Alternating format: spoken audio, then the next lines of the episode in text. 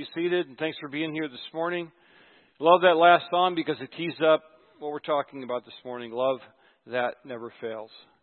You know, when you think about the judgment of God, that is a term, a vision that causes us to tremble. The judgment of God. The future vision of coming before the throne and giving an account of our lives is enough to keep even the most godly of us awake at night. But what John wants us to know this morning is we don't have to live in fear of the future. We don't have to live in fear of that coming judgment. And the way we can tell that we are in Christ is if we are loving each other well. And for the person that doesn't love, then that day will seem fearsome. It will be troubling. It will cause anxiety and fear. But for one who is loving, one who is abiding in Christ, that day will be welcome and will be full of anticipated joy. And so this morning, John is saying, for authentic Christians, the key is love. Because love brings joy, love brings peace, and perfect love casts out fear. And I want you to live lives that are not based in fear, but are based in your love for Jesus and your love for each other. So let's take our Bibles and let's dig into this text because it's an amazing text. It's a well-known text, and we're going to dredge out the meaning of it. First John 4, beginning in verse 18. This is page 1023 if you want to grab that pew Bible in front of you. First John 4, beginning in verse 18. So, we're looking forward to this series in August about community, because we are going to take a look at the early church in Acts 2:42 through 47. And we're going to spend just a few weeks talking about what it means to live in Christian community. And then for the fall, we're going to jump into the life of Joseph, which is an amazing character-building exercise about who God is, what he's doing for us. And we see Jesus in the shadows all over the place in the Joseph story. But the basis for community is love. And so when we talk about community, love will always be the undergirding factor. And here, John is telling us that if you want to live in peace, if we want to live to the fullest without fear of the future, then love. And so let's read the text together, 18 through 21. There is no fear in love, but perfect love casts out fear. For fear has to do with punishment, and whoever fears has not been perfected in love. We love because he first loved us. If anyone says, I love God, and hates his brother, he's a liar. For he who does not love his brother, whom he has seen, cannot love God, whom he has not seen. And this commandment we have from him, whoever loves God must also love his brother. That's powerful words. And I was telling Wendy last night, I'm not qualified to be preaching this passage because I am so convicted by this. And this is difficult stuff. But John is trying to free us.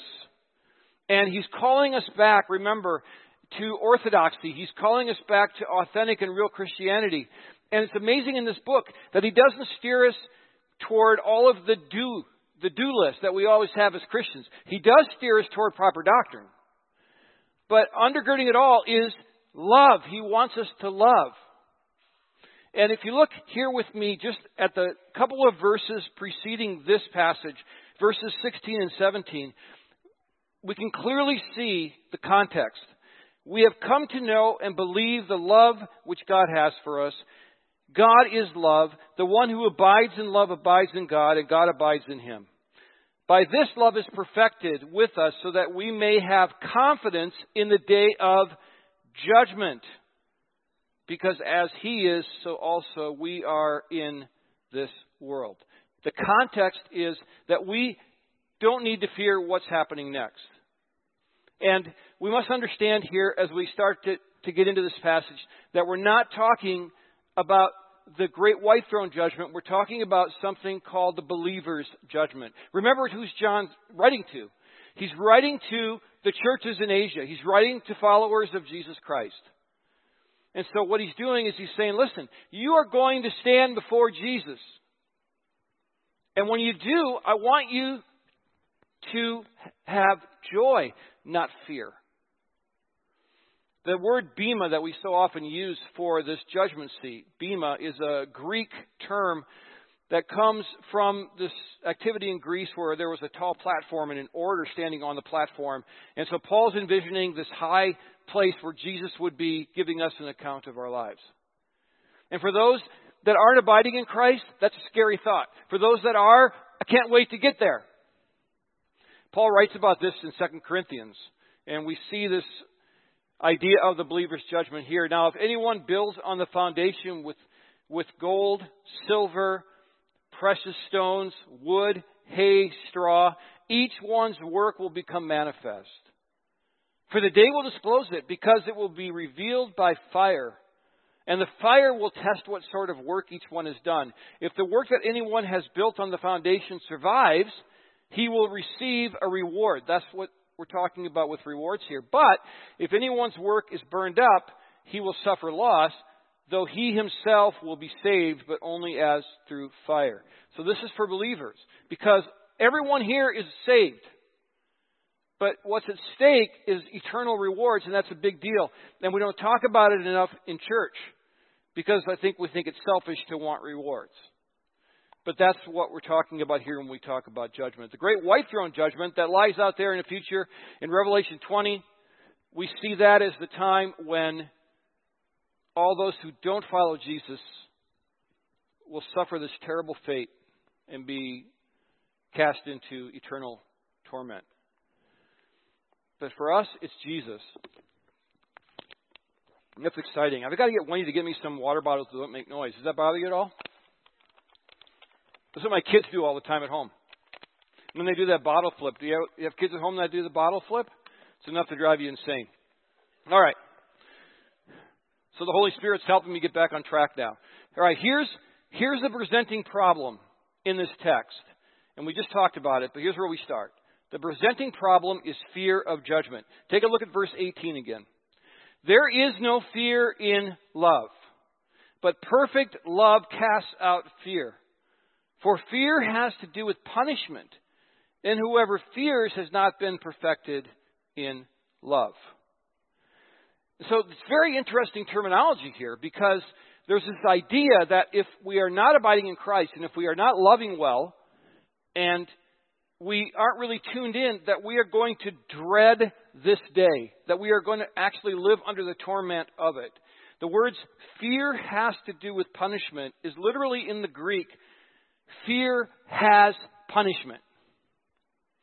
Fear carries with it its own kind of torment and punishment. The Greek word here for fear is phobos, from which we get the English word phobia. And in this context, it is dread and terror. And so fear is bondage. Fear is its own kind of horror. And so fear and love can't go together, because if we are loving well, we will not have this fear. And we will escape the inner torment that this brings. Now, if you remember back at all, those of you who are very astute and are always taking notes and know every word I've ever said, remember back to chapter 3, verse 20. So I know you aren't remembering, so I'll tell you. We talked about the condemning heart. And we talked about how John does not want us to be living with a condemning heart, because he wants us to come into a relationship with Jesus Christ. And John is big on experience. He's experiential. He wants us to abide with Jesus. And so here's how it works out. We think of it as a circle. We start here. We come into relationship with Jesus Christ. And then we receive the love of Jesus Christ. Because then we have received the love of Christ, we can extend the love of Jesus Christ to others. When we extend that love, we understand that love comes from Christ, so we know that we are abiding in Christ. We are being transformed by Christ, and therefore we can look forward to seeing Jesus without fear. Perfect love casts out fear. But when it comes to judgment, and when it comes to dealing with the fact that we are sinful, and we do have pasts, and we do have sin in the present, that can be a very, very, very difficult thing. Fear cripples the believer. Because there is judgment coming. We will stand before Christ. And Jesus will welcome us to the kingdom, but obviously there's going to be some kind of an accounting for our lives. And here's what many of us think. There's two areas I think we struggle with. The first is understanding forgiveness. The second is understanding love. And they go together. But we think sometimes that I am afraid to see Jesus because there's no way that he could forgive me for my stuff. And I know, I believe all the theology. I get it. Jesus is the Redeemer. He forgives, but you don't know me. You don't know what's in here. And so we live in fear because when we see Christ, what is he going to say? What is he going to do? What if he says, you know what? It's just too much. And then we live in fear of that passage. You know, in Scripture, you never knew me. But if you're a believer in Christ, that's not for you. But we have this fear that the past is finally going to catch up with us.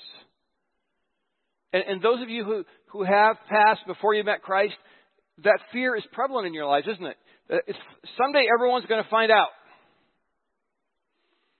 And so, can Jesus still forgive me? And in my life, I'm in a journey of looking back at all my stuff and always on this journey of inviting Jesus into this garbage, into this stuff, and letting him explore it with me and forgive me for it and then show his forgiveness to me. So I don't have to live in fear because I already know I'm forgiven. And I already know that Jesus has seen it all. The second thing that I think we struggle with is the idea that he can still love me even though I sin. And here are the lies of Satan that we hear so often. You are not getting any better. You don't deserve to be a Christian. You have wasted your life. You are unlovable. And sometimes those lies seep pretty deep into the heart and pretty deep into the soul. What John is saying here is, no, you can be transformed. And when you love people, that is evidence that you have been transformed. That is evidence that you are abiding in Christ. You don't have to live in fear. Perfect love, when we love people out of the perfect love that Christ gives us, it casts out fear. So the big problem here, and John knew these believers were struggling with it, is fear of judgment. So here's the prescription. And it's quite simple, and but it's stunning. The prescription for crippling fear is perfect love. It's not learning more. It's not getting involved with more volunteer efforts. It's love. And here's the main point. If you look at 18, these are the words. Perfect love casts out fear. When we are at peace in God's love, we have no fear. And that brings joy to our lives. Here's the problem. We try to go find that joy in other places all of the time. And John knew this. And so, what do we do in our culture? Well, we take pills. The opioid epidemic is beyond belief in America today because it numbs us from fear, from uncertainty. We binge watch on television shows because now you can.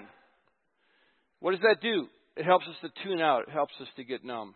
Not bad necessarily, but it numbs our pain. And there's a million other things we do. Here's what John's saying. Why don't you try something else? Why don't you try love? Whoa, there's an idea. We don't think of that because we think of love as being this sort of one-way street. You know, I'm going to love this person. I'm going to get worn out. I'm going to get drained.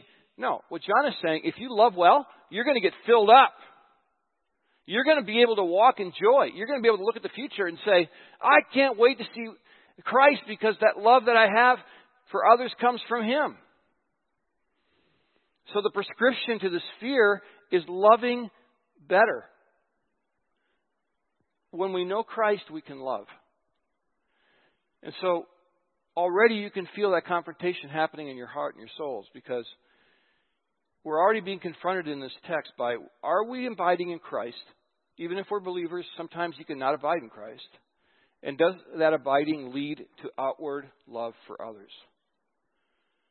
John wants us to love because that fear of judgment can be incredible. Now, you also might be thinking, you know what? This is beyond my grasp. I really can't do this. Well, join the club. Because I don't know about you, but I'm not always very good at loving. Just ask Wendy. Ask the kids. When they're doing the bottle flips, ask them how I'm doing at loving. But I want to encourage you this morning that you don't have to be good at this.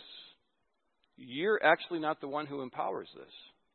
And so here's what John tells us. Perfect love is a gift. It's an empowering gift. The power doesn't come from within us. Look at verse 19. We love because he first loved us. We didn't start it. He did. And so we're feeding off that power of being attached to the vine, as John would write in his gospel. And what we're seeing here is that this is a gift, and our love for others is a response to that gift. And here's the truth. If you're not loving others, if you're bitter, if you're angry, if you have relationships that aren't tied up, then you've got to really question whether you're attached to the vine. Because one of the fruit of the Holy Spirit, one of the fruits of the Holy Spirit is that we will love well. John is obviously talking about that here. And what we need to do is, if we want an example, we look at the cross, which is the pinnacle of love, when the Father sent his Son into the world to die for our sin. That's why this morning we're singing about Jesus. That's why we're singing about the love of God in Christ.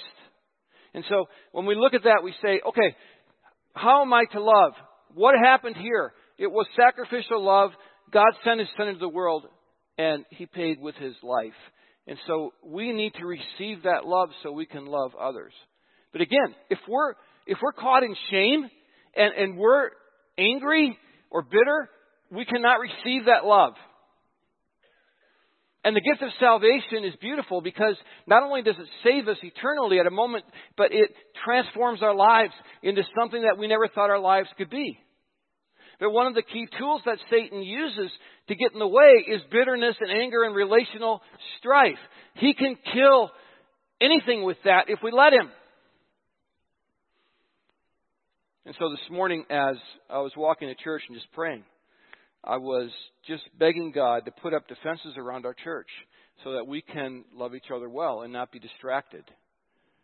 Not let Satan get a foothold like this. Excuse me, I'm going to drink something now. Is that bothering you? Wendy, does that bother you? She's looking at me like, I can't wait to get in the car so I can chastise Paul.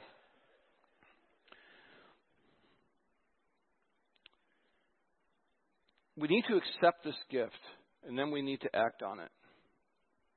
So I ask you this morning, have you accepted the gift of salvation?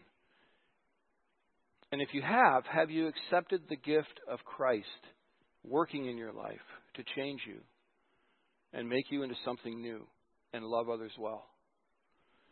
If you haven't, then this kind of peace, this kind of joy is going to elude you. And let me just assure you that if you're willing to open yourself up to what God is going to do with you, if you're willing to allow Jesus to step into your, as one man put it this morning, your dirty closet to look around, I want you to know that you're safe in the arms of Christ. You don't have to be afraid of that. There is no fear in meeting Christ. The love of Christ is amazing. You know, if you have been saved, right now you're wearing a robe of righteousness. It's not your righteousness, it's the righteousness of Christ. And so when we understand these things, then we can look at judgment without fear, because there's no punishment, if you understand what I'm saying. So the problem is judgment. The prescription is love. And then we see here that love looks like this. Love looks like loving each other. Love that casts out fear is to love our Christian brothers and sisters. We're talking specifically here about love toward each other. Sure, we need to love the people around us. We need to love our neighbors. We need to love non-believers to Christ. No doubt about that. But the context here is to love each other well within the church. 20 and 21. If anyone says, I love God and hates his brother, he is a liar. For he who does not love his brother whom he has seen cannot love God whom he's not seen. And this commandment we have from him, whoever loves God must also love his brother. So John gets right to the point here. Anyone who claims to love God and hates his brother, that's a false claim. That's a lie. And John uses this term a lot. For any kind of false claim, John just says lying, liar. And so we can fall into deep deceit, thinking that we can carry around grudges, carry around anger or bitterness, and somehow say, I love God and I want to follow God and I'm attached to Christ. John is saying, no, you can't do that. He's saying, how can you love God whom you've never seen when you can't even love your brother and sister that you see all of the time? And there's no wiggle room. He's not saying, if you feel like it, if you want to, if you want to today, if it fits you. No, we need to love. Not only because it eases our fear of judgment, but because Satan uses relational strife to kill our spiritual lives and to kill churches. And we can't let that happen. And even now, if you're tuned in at all, regardless of how I'm presenting, the text itself has to get you thinking. And you may be feeling that tug on your heart, that familiar voice of the Holy Spirit. And there may be names bubbling up to you right now. You may be thinking of someone that you just know that you're not on side with. And you know that you have to either release your anger or you need to go to that person if possible and make it right. Sometimes you can't go to the person. Sometimes the person is deceased. Sometimes the person doesn't live in your area. Sometimes it wouldn't be appropriate to go to that person. So then you have to pray that it can be released. But if you can make it right, John is telling us, to make it right. Because that's what it means to love each other well. It also means that we live in community together. It means that we can't call ourselves Christians if we're isolated. And it's really hard in Minnetonka, Chanhassen, Chaska, when we have families and we have a lot of money compared to the rest of the world and we have time and we can pretty much do and go wherever we please. We sometimes choose to be isolated over community. That's not loving well either. Here's what most people don't think about when they think about church and small groups. We're talking a lot about small groups. People are going, I don't want to be in a small group. Why not? I just don't need that. Well, have you ever thought that people might need you? And I get tired of begging people to come to church. People need to understand, when they come to church, when they involve themselves in Christian community, they're giving something to others. It's not just about taking all of the time. That's how you love each other well. If you're not willing to be in community, if you want to isolate yourself and just live for you, then I think John's point here should be taken. Are you attached to the vine? I think I might have mentioned this before. This woman I knew when I was the singles pastor at a church in Tucson, and this woman was going. There was this church right downtown called First Baptist. And it was this beautiful old building. There were like 30 people rattling around in there. And there were all kinds of churches around town just circling to buy this place, and to regenerate it. But this congregation hung on. And we had this woman coming to our small group.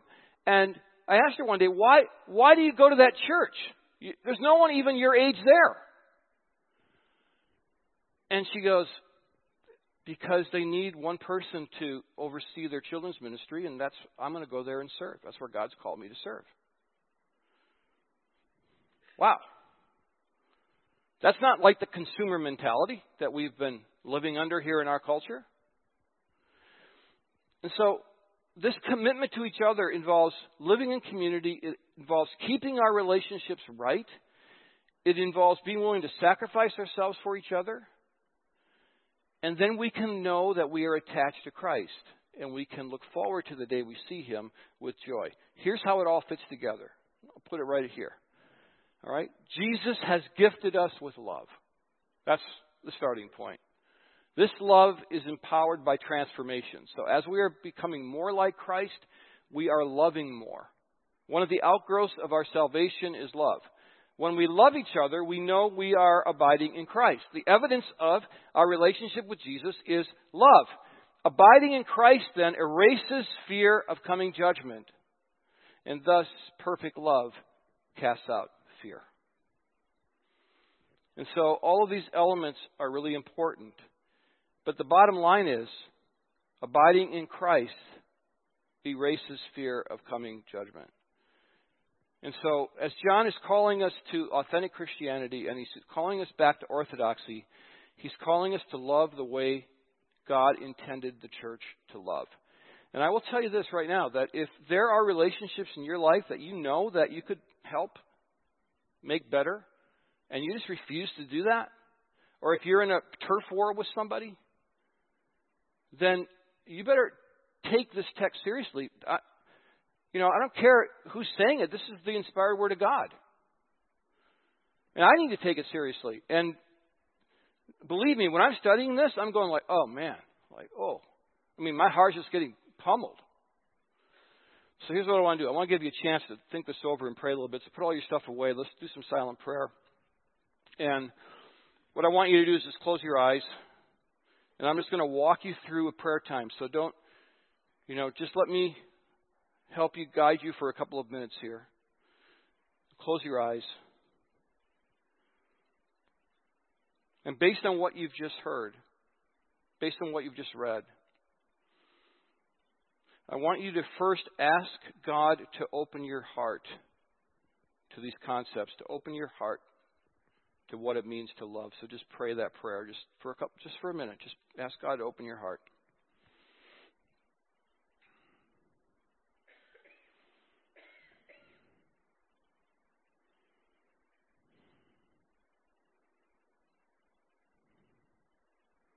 And then ask God to bring to the surface any names, any situations, any attitudes or behavior that are unloving to your mind now, though it may be uncomfortable.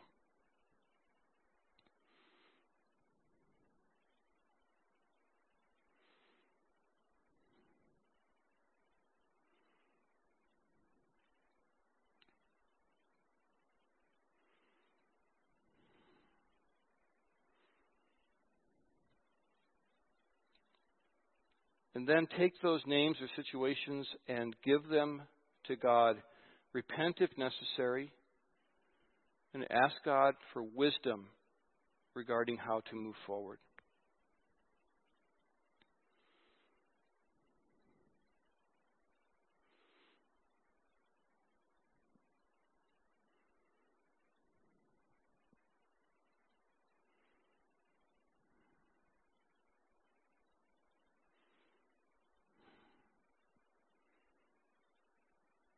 Okay, so look at me now. So here's the thing.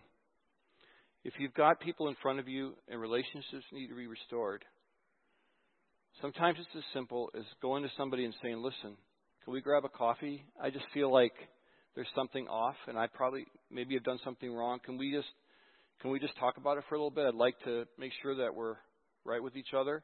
Sometimes if it's a person that's not accessible, just a snail mail letter, just saying, you know what, I've been thinking about you, praying for you. Please let me know if we're okay because I feel like there's something wrong, or I know I did this and it's been sitting here for years. Sometimes if that person isn't accessible, then it's a time to pray in your own life that you can just release that anger and bitterness so that the love of Christ can flow through you. And I look forward to today, the day that Ridgewood Church is rocketing forward, propelled by love, an unstoppable force. That we will be getting people saved. God will be using us to transform lives because our love is so intense that it'll be like a magnet to the world. Let's pray. God, we just pray for this kind of love, and we know from this text that it comes from you. We know that perfect love casts out fear, and we are afraid of the future. We do experience dread of coming events, the dread of death, and so forth. But God, help us to be free of that by simply learning how to abide in you and love like you. Thank you and praise you for sending your Son Jesus into the world. Thank you for the pinnacle of love, which is the cross. And as we sing together now, I pray that we would worship in truth, knowing that we are part of this grand plan, and knowing that our love can make a difference. And we pray this in your name. Amen.